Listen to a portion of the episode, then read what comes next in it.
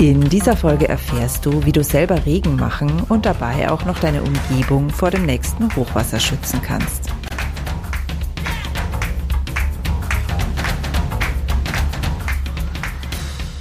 Grüner geht immer. Finde Lösungen für einen nachhaltigen Alltag, die Spaß machen und Wirkung zeigen.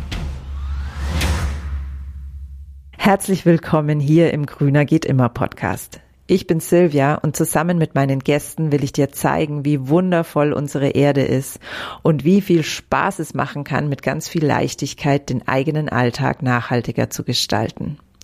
Und sogar bei einem so großen und brisanten Thema wie dem Thema Wasser, also Wasser im Sinne von Regen, der vom Himmel kommt, entweder in zu großen Mengen oder gar nicht, können wir so viel bewirken. Das hat mein heutiger Gast Thomas Oberländer in dem Gespräch so wundervoll und beeindruckend dargestellt. Ich wünsche dir ganz viel Spaß beim Lauschen. Ganz herzlich willkommen, lieber Thomas Oberländer hier im Grüner geht immer Podcast. Ich freue mich riesig, dass du hier bist. Ich freue mich auch, bei Grüner geht immer dabei sein zu dürfen. Ja, und auch du bekommst von mir die gemeine Grüner geht immer Einstiegsfrage, bevor ich erstmal drauf eingehe, wer du überhaupt bist und was du in diesem Podcast zu geben hast. Und zwar lautet diese Frage: Hast du eine Lieblingspflanze und wenn ja, welche? Und warum ist diese Pflanze deiner Meinung nach dafür geeignet, diese Welt ein bisschen besser zu machen? Ja, ich finde die Frage gar nicht so gemein, weil ich wusste, dass die kommt. Und zwei Kandidaten, die will ich zumindest erwähnen, die mussten dann noch rausfliegen. Das ist die Birke und das ist der Baum hier bei uns mit der höchsten Verdunstungsleistung. Und das ist der Topinambur, weil der einerseits, der blüht schön und macht Knollen im Boden. Also die beiden habe ich jetzt noch rausgeworfen und habe gesagt, meine Lieblingspflanze ist die Brennnessel. Mhm. Weil die Brennnessel schön im Schatten wächst und wahnsinnig viel Ertrag liefert. Und weil die Brennnessel so viele nützliche Aspekte hat. Also die ist eine Heilpflanze, man kann sie als Spinat essen, man kann sie im Garten als Jauche und Auszug an, die ist Pflanzenschutzmittel.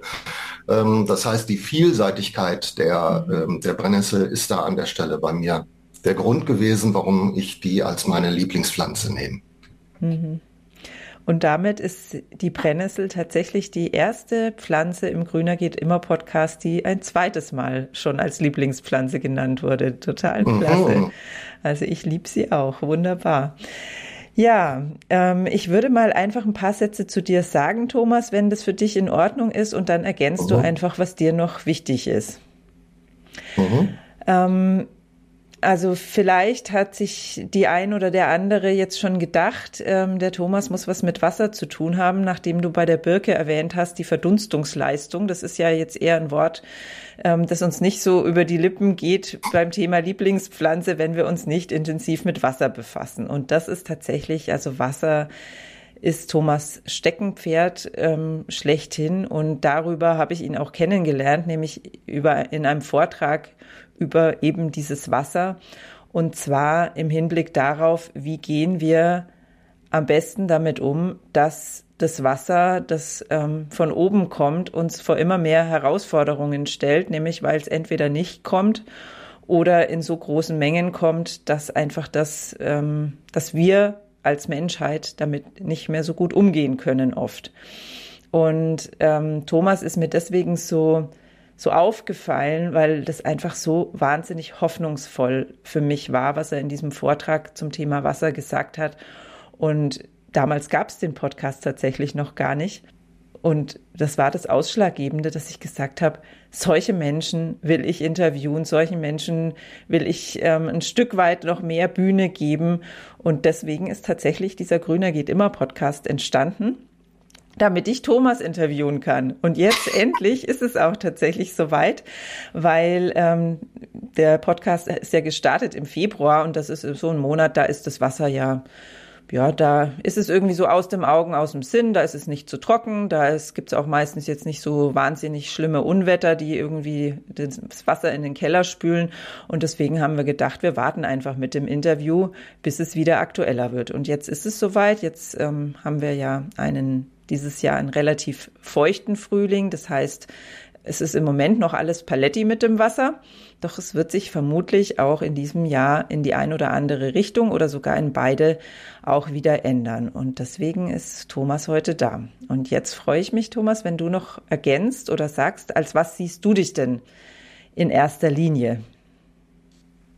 Ja, ich habe bei uns immer den Eindruck, also auch schon so historisch, wir haben gerade wir hier in Deutschland, wir sehen Wasser immer als Gegner. Das muss weg.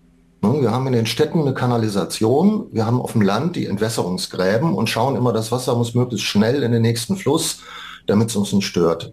Mhm. Und da habe ich, also als ich selber 2018 gemerkt habe, dass das funktioniert irgendwie so nicht. Das kann so nicht weitergehen für mich selber im Garten. Da habe ich anderswo auf der Welt Leute gefunden, die da einen ganz anderen Umgang mit haben. Und ja, da sehe ich so, ne, also das hier in den deutschsprachigen Raum zu bringen, das sehe ich jetzt so als meine Lebensaufgabe an. Also das heißt, diese Lebensaufgabe, die du da gefunden hast, die ist erst relativ spät zu dir gekommen, also war ja jetzt erst dann vor 5 Jahren und hat dich aber gleich so dermaßen gepackt, dass du jetzt deine ganze Energie da reinsetzt. Ja, ne, also es war so ein bisschen zweistufig, also erst war es im eigenen Garten und dann habe ich gemerkt, die Dinge, die ein Permakulturdesigner in Arizona macht, der viel weniger Regen hat als wir, um mit Trockenheit umzugehen, die kann ich auch hier in Rheinhausen machen und die funktionieren. Mhm. Und das war so die erste Stufe. Und dann war die zweite Stufe, die hatte dann auch was mit Corona zu tun. Und also ich mache Vorlesungen an der Uni und so. Und da war jetzt durch Corona, war ich ja in Anführungsstrichen arbeitslos. Und dann war so die Idee, es gibt deutschsprachig nichts. Also Thomas, setz dich hin, und dann habe ich ein Buch geschrieben. Ne? Also so ist das in 2 Stufen entstanden, und jetzt ist das so das Hauptthema meines Lebens geworden.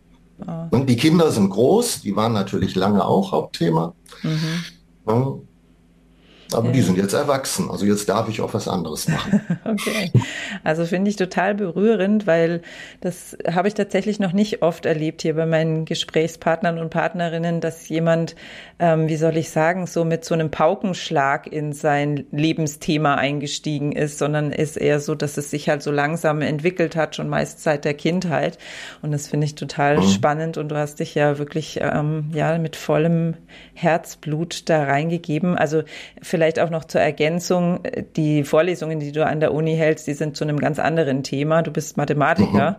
Und genau, also insofern, das erzähle ich jetzt natürlich nicht dir, sondern den anderen, du weißt es ja. Genau, ich finde es nur einfach spannend, das nochmal zu wissen, und auch für mich persönlich ist es irgendwie total interessant zu wissen, dass du Mathematiker bist, weil ich bin ja selber Mathematikerin, und da kann ich mir einfach sicher sein, dass was du uns da erzählst, das hat ganz sicher Hand und Fuß und ist nicht irgendein Bla und Blub, das du irgendwo gehört hast, sondern du hast es mit Sicherheit alles ganz genau wissenschaftlich, naturwissenschaftlich überprüft, im Sinne von, ist es logisch, kann es auch wirklich so sein? Also das wird einfach Hand und Fuß haben, was du uns heute hier erzählen wirst. Genau, und ja, dann steigen wir doch mal gleich mit dem ein, was mich so beeindruckt hat. Also wir haben es schon gehört, und das erlebt ja auch jeder für sich selber, jeder und jede, in Garten und auch in größeren Zusammenhängen, mit Waldbränden, mit großer Trockenheit, nicht nur in anderen Ländern, sondern mittlerweile hier auch in Deutschland. Wälder sterben, die Stadtbäume sterben. Also es sieht eigentlich, wenn wir in die Medien schauen, echt richtig hoffnungslos aus.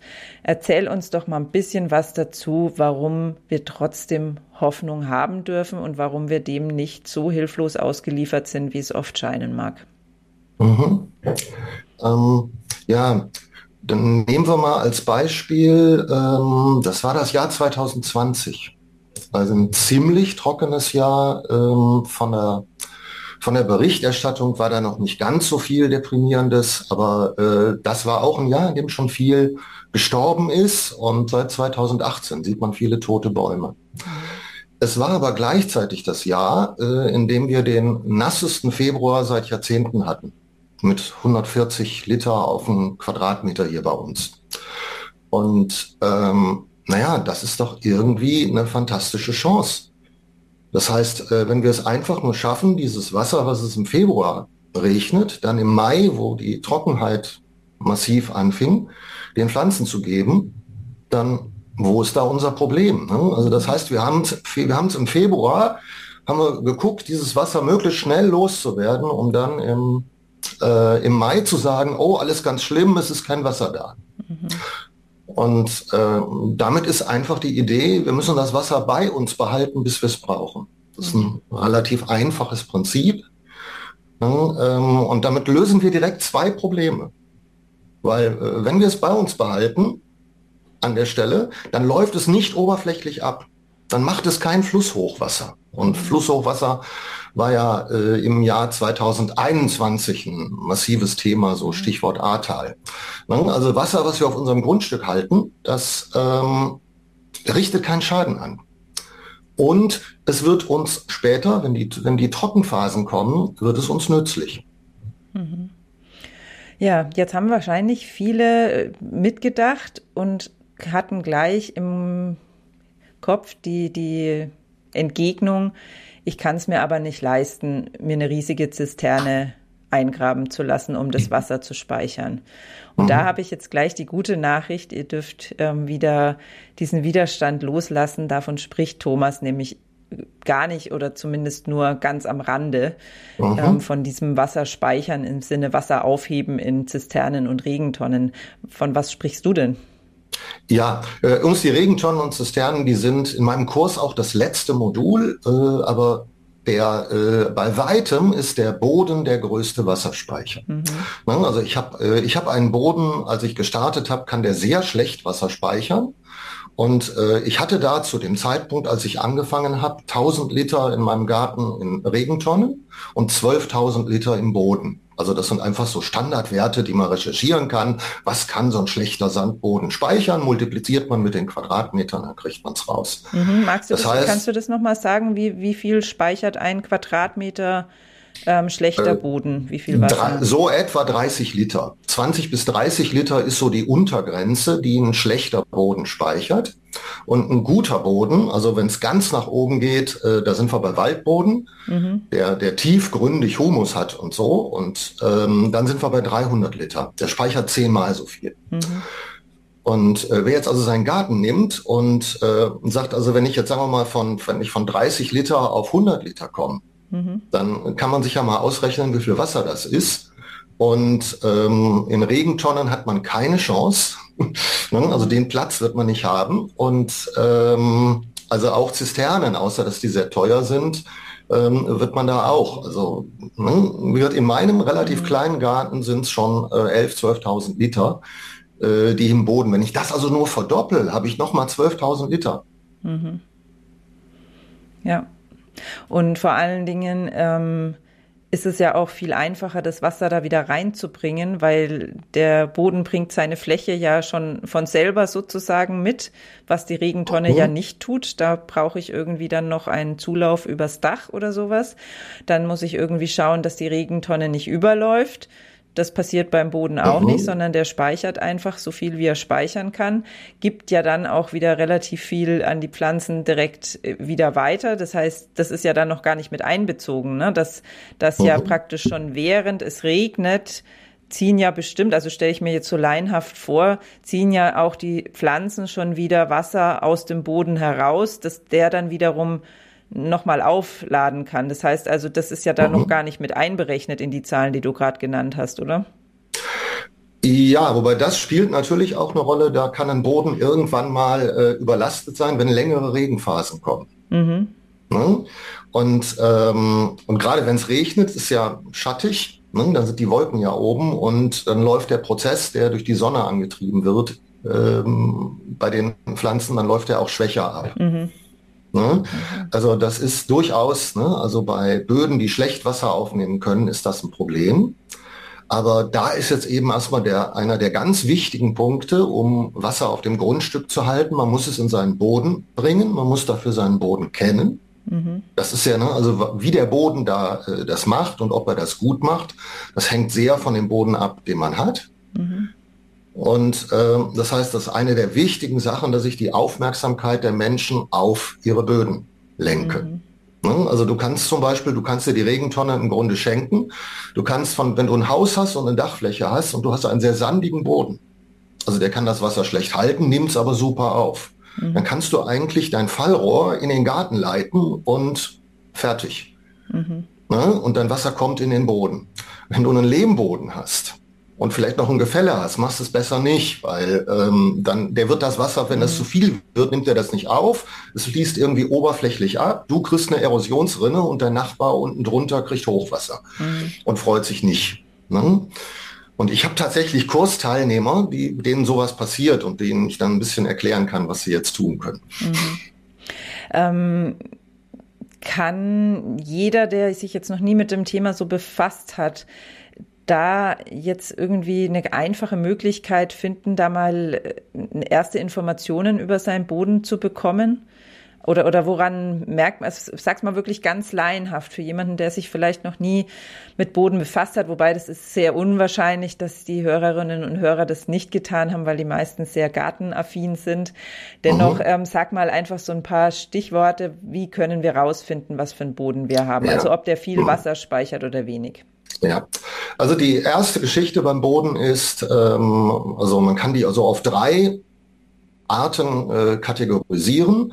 Der Boden kann sandig sein, das sind so die größten Partikel, wenn man im Mikroskop guckt, und das ist ein Boden, der nimmt Wasser super auf, fließt aber unterirdisch auch relativ fix weg. Ich bin hier in der Nähe von einem großen Fluss, bei Niedrigwasser zieht er das raus, ne, und dann geht's mit 10 Meter am Tag weg.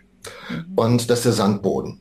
Dann gibt's das andere Extremum ist ein Tonboden. Das sind die kleinsten Partikel, das wird alles sehr dicht. Ne? Das sind diese Böden, die Trockenrisse kriegen, die hart wie Beton werden.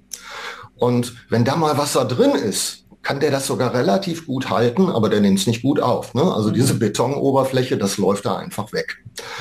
Und dann gibt's, wie das so oft, wie beim Buddhismus, ne? Die besten Böden sind die in der Mitte. Da gibt's das Wort ist Schluff. Die Partikel, die dann in der Mitte sind. Also ein schönes Beispiel, wer Schluffböden hat, das sind Euphrat und Tigris, das Zweistromland, wo so die ältesten Städte der Menschheit entstanden sind. Weil die hatten das Glück, die hatten einfach einen Boden, der super Wasser speichern kann, und deshalb konnten die landwirtschaftliche Überflüsse machen. Nun gut, ein Schluffboden ist so Geologie, da hast du Glück oder hast du Pech, den hast du oder hast du nicht, und wir in Deutschland haben den nicht so häufig. Aber ein Lehm, also eine Mischung aus den großen und den kleinen Partikeln mit einem hohen Humusgehalt, ist so gut wie Schluff. Mhm. Das heißt, wir können durchaus den Boden so beeinflussen, dass er so gut wird. Mhm. Das heißt, wir können menschengemachte Böden machen, die so das Wasser aufnehmen können. Mhm. Also so wie es der Wald ja auch tut. Also wir können praktisch dem Wald das nachmachen, ein Stück weit. Genau. Und dann eben zum Teil, also bei dem Wald ist das so eine Sache. Also ich habe hier mit einer Geschichte Bodenverbesserung 2014 angefangen. Das Stichwort ist Terra Preta. Und habe bis in 4 Jahren bis 2018 nicht viel Verbesserung erzielt, weil ich es falsch gemacht habe. Und inzwischen weiß ich aber, wie man es besser machen kann. Mhm. Und dann ist der Punkt, also sagen wir, der Wald braucht da 100 Jahre für. Mhm. Und wir können es in 4-5 Jahren hinkriegen. Ne? Also das heißt, wir sind da einfach ein bisschen fixer. Der Wald ist auch geduldiger. Ne? Also so ein Wald, der lebt tausende von Jahren, dem ist das egal, wenn der 100 Jahre braucht. Bei uns Menschen ist das blöd, wenn wir sagen, in 100 Jahren habe ich einen super Boden. Ja. Es ist schön dann für unsere Nachfahren, für uns selber ist es natürlich nicht mehr so relevant. Du hast jetzt von 4, 5 Jahren gesprochen, nur dass wir mal auch uns das so vorstellen können, wenn, also du hast jetzt von deinem extrem sandigen Boden gesprochen mit, was hast du gesagt, 30 Liter, glaube ich, pro Quadratmeter, den der speichern kann. Bis wohin kannst du den dann in 4, 5 Jahren bringen? Ich habe das nicht gemessen. Mhm. Was ich sagen kann, ist, ich habe in 4, 5 Jahren, ich habe Regentonnen, aus denen ich eben zusätzlich bewässere, und ich habe meinen Bewässerungsbedarf halbiert in 5 Jahren. Also das, was ich zusätzlich drauf tun muss, das habe ich gemessen, ne? Und das ist jetzt nur noch die Hälfte. Also wenn ich den Topinambur vorher wöchentlich gießen musste, muss ich den mit der gleichen Menge jetzt nur noch 2 wöchentlich gießen. Okay, und das, obwohl du es am Anfang falsch gemacht hast? Das heißt eigentlich erst also 2018 war das noch die doppelte Menge, obwohl ich gedacht habe, ich tue was. Und also ich habe es aber nur oberflächlich gemacht, und man muss an der Stelle in die Tiefe. Also seit 2018 mache ich das und habe seitdem diese Halbierung hingekriegt. Okay, also das hört sich ja schon mal, wie soll ich sagen, sehr, sehr hoffnungsvoll an, dass das jetzt keine endlose Aufgabe ist und dass es auch relativ schnell dann doch relativ deutliche Veränderungen gibt. Jetzt lass uns noch mal ein bisschen aus dem Garten rausgehen und das große Ganze betrachten. Du hast in dem Vortrag, den ich von dir gehört habe, so schön den Wasserkreislauf nochmal dargestellt. Allerdings habe ich, obwohl ich bisher dachte, ich kenne den Wasserkreislauf, da ziemlich viel Neues dazu gelernt. Magst du uns da mal noch die entscheidenden Punkte bitte sagen, die uns in der Schule leider meist unterschlagen werden? Oder eigentlich fast immer? Ja, also da geht es darum, ich bin ja ein alter Knopf, und also ich habe die Dinge allen Ernstes vor 50 Jahren gelernt in der Grundschule. Und da ist bei dem Wasserkreislauf, da funktioniert der so, über dem Meer verdunstet das Wasser, dann bilden sich Wolken, dann kommt der Wind, bringt die Wolken übers Land, dann regnet's.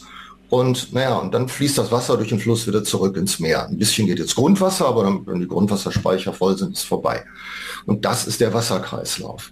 Und was daran sehr stark verkürzt ist, im Durchschnitt ist es so, 40% von dem Regen, der auf der Welt aufs Land fällt, ist auch auf dem Land verdunstet.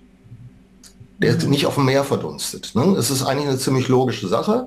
Auch auf dem Land verdunstet ja Wasser. Wie weit trägt das eigentlich zum Regen bei? Und dann ist die Antwort so zu 40% im weltweiten Durchschnitt. Aber nun ist natürlich ein Durchschnitt so eine Sache. Du bist Mathematikerin, ne? Also man kann in einer durchschnittlich 20 Zentimeter tiefen Pfütze ersaufen, in Anführungsstrichen. Ist für mich so ein Spruch als Statistiker. Und es gibt Regionen in der Welt. Also um das nochmal genauer zu machen für die Nicht-Mathematiker, wenn die Pfütze im Durchschnitt 20 Zentimeter tief ist, kann es trotzdem eine Stelle geben, die 2 Meter tief ist. Und wenn die Pfütze einfach groß genug ist und an den anderen Stellen ausreichend flach, dann ist sie im Durchschnitt trotzdem 20 Zentimeter tief. Und das ist tatsächlich sehr wichtig, das sich klar zu machen für das, was Thomas uns gerade erzählt. Wenn wir sagen, im Durchschnitt 40% des Wassers, das von oben runterkommt, ist über Land verdunstet, weil natürlich manche Länder einfach sehr nahe am Meer sind und manche weiter weg. Und also es sind da so viele Faktoren. Bis zu wie viel Prozent sind es denn in Ländern, wo viel Wasser überm Land verdunstet? So muss ich die Frage stellen. Genau. Ja, und dann ist die Antwort über 80. Also eine von diesen Geschichten, es gibt in der Forschung, die heißen dann Flying River. Und das ist sozusagen, es gibt Flying River, weil eben das Wasser sich gasförmig durch die Luft bewegt. Und wir sitzen in der Tat an der Quelle des längsten Flying River dieses Planeten. Der startet hier in Europa, nördlich der Alpen, und geht dann über den asiatischen Kontinent. Und der Norden von China ist über 80% von diesem Flying River, was die Niederschläge angeht. Okay, abhängig. Ich sage das jetzt nochmal in meinen laienhaften Worten. Das heißt also, Wasser, das hier bei uns verdunstet, kommt teilweise in China als Regen wieder auf die Erde. Genau. Es ist bis dahin 7 oder 8 Mal geregnet und wieder verdunstet. Okay. Man kann es sich als so eine Spirale vorstellen, ne? Und also die Wassermengen, die da transportiert werden, sind riesig. Also ein Beispiel beim Amazonas ist der Flying Amazonas. In Südamerika gibt es auch und da gibt es auch solche Regionen.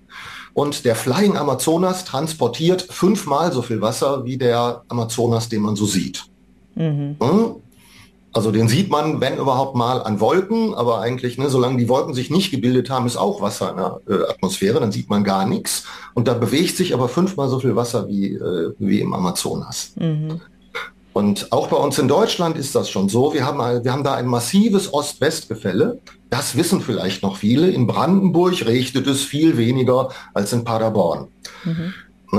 Aber dass dieser Effekt daran liegt, dass schon Paderborn einen höheren Anteil an Landverdunstung fürs Wasser hat, mhm, und wir in Westdeutschland, wir schwächeln, wir liefern denen den Regen nicht. Wenn wir also an der Stelle unser Verhalten ändern, sind wir Regenmacher für Brandenburg, die es dringend brauchen können. Okay, jetzt kommen wir auch langsam an den Punkt, warum dieser andere Blick auf den Wasserkreislauf mir so viel Hoffnung gemacht hat und es hoffentlich auch jetzt hier deutlich wird für alle, die hier jetzt gerade lauschen. Sag's nochmal bitte in ganz deutlichen Worten. Warum ist der Wasserkreislauf, so wie du ihn uns jetzt gerade gezeigt hast, ein riesiger Quell der Hoffnung für unsere Erde? Ja, weil wir diskutieren im Moment viel Klimawandel und den diskutieren wir von einem Gas, vom CO2 und vom Kohlenstoff her. Und das ist eine etwas deprimierende Geschichte, ne? Und dann lesen wir wieder jedes Jahr in der Zeitung, nee, der CO2-Ausstoß ist trotzdem gestiegen. Ne? Und das muten wir auch unseren jungen Leuten zu. Ne? Und da würde ich an der Stelle auch die das tun, würde ich mal darauf hinweisen, was meinst du, was du in 5 Jahren tust? Ist es dann besser geworden oder ne, was glaubst du selber? Und bei diesem anderen ganz klimawirksamen Gas, bei dem H2O, da haben wir Anpacker. Mhm. Ne? Also das heißt, das können wir mit unserem Verhalten massiv beeinflussen. Wenn wir einen Boden entsiegeln, dann kann der Boden mehr Wasser aufnehmen und dann wird mehr Wasser verdunsten. Mhm. Wenn wir Bäume pflanzen, dann werden diese Bäume Wasser verdunsten. Und dieses Wasser wird woanders wieder regnen. Mhm. Hast du da vielleicht auch nochmal irgendwie eine Zahl dazu, wie viel Wasser verdunstet so ein Baum? Also machen wir mal irgendeinen Durchschnittsbaum.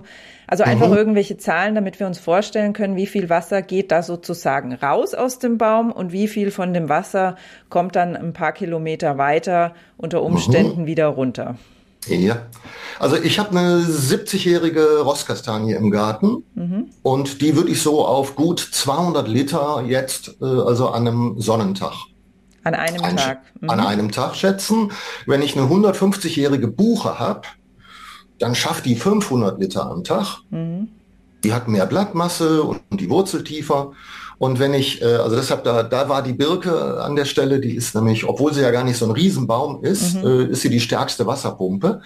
Also eine ausgewachsene, so die größten Birken, die bei uns so noch wachsen, die werden ja nicht so alt, die schafft 1000 Liter am Tag. 2 so riesengroße Regentonnen, verdunstet die in die Atmosphäre. Ein Baum. Mhm. Also da kommt richtig viel zusammen. Und das Wasser, das in die Atmosphäre verdunstet wird, kommt dann auch irgendwo wieder als Regen runter? Das ist, ne, alles Wasser, was verdunstet, kommt auch wieder irgendwo anders auf. Ne, und uns dann eben wieder und vorwiegend über Land. Mhm. Ne? Okay, jetzt bildet sich gerade bei mir eine weitere Frage. Was passiert denn dann eigentlich mit dem Wasser, das in die Kanalisation läuft? Also klar, das läuft dann irgendwie in eine Kläranlage. Und wie geht's mit diesem Wasser dann weiter? Wo geht das hin? Ja. Das geht in den nächsten Fluss. Mhm. Von da geht's ins Meer. Und auf dem Meer habe ich natürlich auch Verdunstung. Aber die beeinflusse ich damit nicht groß. Ne? Also der Meeresspiegel, wie ich den durch die Klärwerke steige, da tut sich nichts. Mhm. Okay, ne? Jetzt habe ich es verstanden. Mhm. Das heißt, wir Menschen neigen dazu, immer Wasser weg von der Verdunstung hin zum Abfluss. Ne? Und das heißt, wir Menschen wir sind kulturell so drauf, dass wir die Verdunstung reduzieren. Mhm. Und wenn wir uns das nur bewusst machen und uns anders verhalten, kriegen wir mehr Verdunstung. Und dann kommt dieser ganz wichtige Effekt, den kennt auch jeder. Wenn wir schwitzen, wird's kühler. Ne? Oder wir gehen im Sommer, wenn heiß ist, dann gehen wir schwimmen. Und wenn man dann rauskommt und ein bisschen Wind kommt, herrlich. Ne? Mhm. So, und das ist verdunstendes Wasser. Und Wasser braucht, wenn es verdunstet, egal ob das Pflanzen machen oder ob das auf der Oberfläche ist, ne, braucht ganz viel Energie beim Verdunsten und die wird aus der Umgebungswärme genommen. Mhm. Das heißt, immer wenn wir mehr Wasser verdunsten lassen, haben wir einen Kühlschrank. Dann wird bei uns an der Stelle kühler. Ne, also das kann man messen. Ich sag mal, bodennah gemessen habe ich solche Zahlen aus Wien, aus einer Großstadt. Derselbe heiße Tag, die sagen irgendwie 32 Grad. Das ist aber wieder ein Durchschnittswert. Mhm. Und oberflächennah gemessen auf einem Betonparkplatz sind es über 60 Grad. Mhm. Und unter Bäumen, schattig, mit einem Bereich, der auch nicht versiegelt ist, sind es 27 Grad. Das sind die Temperaturunterschiede, die wir durch Beschattung bei dem Baum und Wasserverdunstung in Summe, die wir da hinkriegen. Ja, und wir glauben ja eigentlich eher immer, das ist nur der Schatten, der es kühler macht, ne? Aber der tatsächliche, wirkliche Kühleffekt ist die Verdunstung. Ja.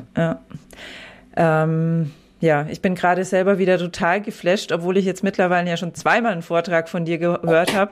Ich höre jedes Mal neue Dinge. Ich habe jetzt gerade noch mal diesen Gedanken mit dem, ob es in die Kanalisation läuft oder in den Garten. Wir haben zum Beispiel hier am Haus von der einen Hausseite ein Fallrohr. Da bin ich noch nicht dazu gekommen, eine Regentonne hinzustellen und lasse es jetzt halt einfach in das Fallrohr reinlaufen. Also das heißt, es geht in die Kanalisation und ist weg. Wenn ich jetzt da einfach einen Schlauch dran mache und das zu unserer Buche hinleite, die daneben steht, die bestimmt auch schon 40, 50 Jahre alt ist, dann ist einfach mit diesem einen klitzekleinen Schritt spare ich quasi das ganze Wasser, das ich jetzt hier weglaufen lasse, indem ich es wieder in die Atmosphäre gebe. Das ist ja unfassbar. Ja, du musst ein bisschen aufpassen. Also, weil, wie gesagt, wenn du einen sehr lehmigen Boden hast, dann nimmt der vielleicht das Wasser nicht auf. Also, wenn du einen Sandboden hast, kannst du genau das tun und es wird funktionieren. Mhm. Und wenn du einen sehr lehmigen Boden hast, dann wirst du vielleicht entweder Mulden brauchen, in denen das Wasser erstmal stehen kann. Du wirst viel mulchen müssen, also den Boden mit organischem Material bedecken. Mhm. Und je nach der Menge des Regenwassers, die du versickern lassen willst, wirst du vielleicht auch noch einen Sickergraben, einen sogenannten Swale brauchen, ne, also da wirst du ein bisschen Strukturen ändern müssen. Mhm. Aber das hängt davon ab. Das sind jetzt Dinge, die kann man nicht mehr allgemein sagen. Das ist diese Sache, dein Boden bestimmt, was zu tun, was sinnvoll ist. Wobei selbst dann ist es ja jetzt nicht unfassbar viel Arbeit. Also es ist bei weitem nicht so anstrengend, wie eine Zisterne eingraben zu lassen. Ja. Und wenn du zum Beispiel, also wir haben Niederschlag ist bei uns, sagen wir mal, ich weiß nicht, wie er bei dir ist. Also bei mir ist er in diesen trockenen Jahren, haben wir wirklich einen 10-Jahres-Schnitt von so 700 Liter auf einen Quadratmeter. Wenn du also 100 Quadratmeter Dachfläche hast, regnet es auf diese Dachfläche 70.000 Liter. Mhm. Und dann ist doch mal wieder so eine Daumenpeilung. 5% davon verdunsten auf dem Dach direkt wieder und 95% davon dekriste. Also du musst noch mal 3.500 Liter abziehen und dann sind wir bei 66.500 Liter Wasser, die du aus der Kanalisation rausnimmst, die du dem nächsten Flusshochwasser wegnimmst, ne? Weil sonst geht es ja was du in die Kanalisation leitest, ist in einer Stunde spätestens in dem nächsten Fluss, wo du wohnst. Ne? Mhm. Und was du in die Verdunstung gibst. Wow, also nochmal, diese Zahlen sind für mein Dach und ein Jahr, was du jetzt gerade gesagt hast. Ja. Es ist unfassbar. Also ich würde jetzt auch tatsächlich an dieser Stelle mit diesen Zahlen gerne unser Gespräch beenden, weil ich mir wünsche, dass alle, die uns heute hier gelauscht haben, das mal auf sich wirken lassen, was uns das für einen unfassbaren Hebel gibt, den wir relativ leicht betätigen können und wo wir in unseren Gärten einfach so eine große Macht haben. Also was wir da alles tun können. Also ich danke dir von ganzem Herzen, dass du das so eindrucksvoll hier jetzt nochmal dargestellt hast. Und ich glaube, wir lassen es jetzt wirklich an dem Punkt gut sein, denn die Informationen, wie genau setze ich das jetzt um? Also was gibt's da alles für Möglichkeiten? Die finden die Menschen in deinem Buch. Zum einen, das ich natürlich verlinken werde in der Podcast-Beschreibung. Zum anderen auf deinem Blog gibt's ganz viele Informationen, die ich natürlich auch verlinken werde. Und es gibt auch jede Menge Kurse von dir. Die finden wir wahrscheinlich auch alle auf der Webseite, oder? Ja, wobei also im Frühjahrssemester sind die Volkshochschulkurse jetzt gerade vorbei. Da geht's im Herbst weiter. Ja, eine Bitte habe ich nämlich da an der Stelle, weil ich finde, weil diese Themen sind so wichtig und wir hatten anfangs gesagt, ich habe es irgendwie an der Schule, haben wir es unvollständig gelernt. Wäre es dann nicht super, wenn man es an der Schule ein bisschen vollständiger lernen würde? Und das ist gerade ein Projekt von mir und für dieses Projekt brauche ich Erdkundelehrer. Okay, alle Erdkundelehrer, die gerade lauschen, schleunigst auf Thomas' Webseite am besten oder E-Mail. E-Mail ist wahrscheinlich am besten. Genau, ne? Dann ich das auch gleich noch. Genau, ich habe einen Fragebogen gemacht und da ist übrigens, wer den ausfüllt, kriegt zur Belohnung mein Buch. Okay. Ne? Also das heißt, da ist im Moment ich habe mal so geguckt, was läuft im Erdkundeunterricht und was läuft zum Thema Wasser und Klimawandel und ich glaube, ich hätte da was zu sagen. Okay. Richtest du dich mit diesem Fragebogen auch an Grundschullehrer, die das ja schon im ersten Schritt den Kindern vermitteln oder nur an Erdkundelehrer? Nee, also Erdkundelehrer und zwar vorrangig, in Anführungsstrichen, Mittelstufe, ne, aber auch Oberstufe. Okay, gut. Also geht es um die weiterführenden Schulen dann jetzt erstmal. Genau. Okay. Ja, also verlinke ich alles und ja, gehe aus diesem Gespräch noch mal hoffnungsvoller heraus, als ich so und so schon bin und werde gleich mich dran machen, unsere Dachhälfte dem Baum zugutekommen zu lassen und nicht mehr dem der Kanalisation. Schau vorher, welchen Boden du hast. Ja, also das weiß ich schon. Ich weiß, dass ich da ein bisschen graben muss dafür, weil wir haben tatsächlich hier sehr lehmigen Boden und wir haben es auch, weil genau an dieser Ecke ist auch ein Kellerfenster und da haben wir es auch schon erlebt, dass dann einfach die Dachrinne übergelaufen ist und es dann direkt in den Keller reingelaufen ist, weil da ist so und so einiges zu tun, bodentechnisch in dieser Ecke und da passt es super zusammen. Ja, ich übergebe noch einmal das Wort an dich für einen letzten abschließenden Satz und dann ja nochmal ganz herzlich danke. Ja, also mein letzter Satz ist, wenn man auf das Thema Wasser achtet, hat man ein Riesenthema, was das Thema Klimawandel angeht. Wir können also bei uns eine Abkühlung erreichen, die ist weit über 2 Grad, was da im Moment diskutiert wird. Und was mich auch optimistisch macht, es gibt in vielen Städten Initiativen, meistens heißen die Schwammstadt, und wo die Stadtverwaltungen, die Grünflächenämter anfangen umzudenken und genau solche Dinge tun, mehr Wasser in der Stadt halten zur Klimatisierung. Und das ist der Grund, warum ich eigentlich da an der Stelle, warum ich optimistisch bin. Wunderbar. Jetzt schiebe ich doch noch was hinterher. Also auch alle, die in irgendeiner Form in der Gemeinde zuständig sind für Grünflächen, dürfen sich natürlich sicherlich auch gerne an dich wenden, um da weitere Informationen zu bekommen. Genau. Und auch Kontakte, was so Beratungen, Schwammstadt und so, das mache nicht ich, das machen Leute, die da mehr von verstehen, aber ich kenne die. Okay, also Vernetzung finde ich an der Stelle natürlich auch unglaublich wichtig und da ist Thomas, glaube ich, ein hervorragender Ansprechpartner. Vielen Dank. Dankeschön. Wow, ich hoffe, diese Folge lässt dich auch nur annähernd so hoffnungsvoll und aufgeregt und voller Tatendrang zurück wie mich. Und ich bin einfach ganz beseelt und finde, jeder muss diese Botschaft, die Thomas mitbringt, gehört haben. Und deshalb habe ich die riesengroße Bitte an dich, wenn es dich auch nur annähernd so berührt hat wie mich, dieses Gespräch, dann teil diese Folge in den sozialen Medien mit deinen Freunden, mit deinen Bekannten, wo auch immer es dir einfällt. Denn jeder und jede, die sich schon mal Sorgen gemacht hat über zu viel Trockenheit, Sorgen gemacht hat über Starkregenereignisse, der und die muss einfach diese Botschaft gehört haben von Thomas. Also bitte unterstütze ihn dabei, die Botschaft in die Welt zu bringen, indem du diese Folge teilst. Ich würde mich riesig freuen. Wie es nächste Woche weitergeht, weiß ich noch nicht genau, da die Planung noch nicht ganz abgeschlossen ist. Es wird auf jeden Fall wieder inspirierend und ermutigend und einfach freudvoll. Deswegen hör auch nächsten Freitag gerne wieder rein. Ich freue mich auf dich.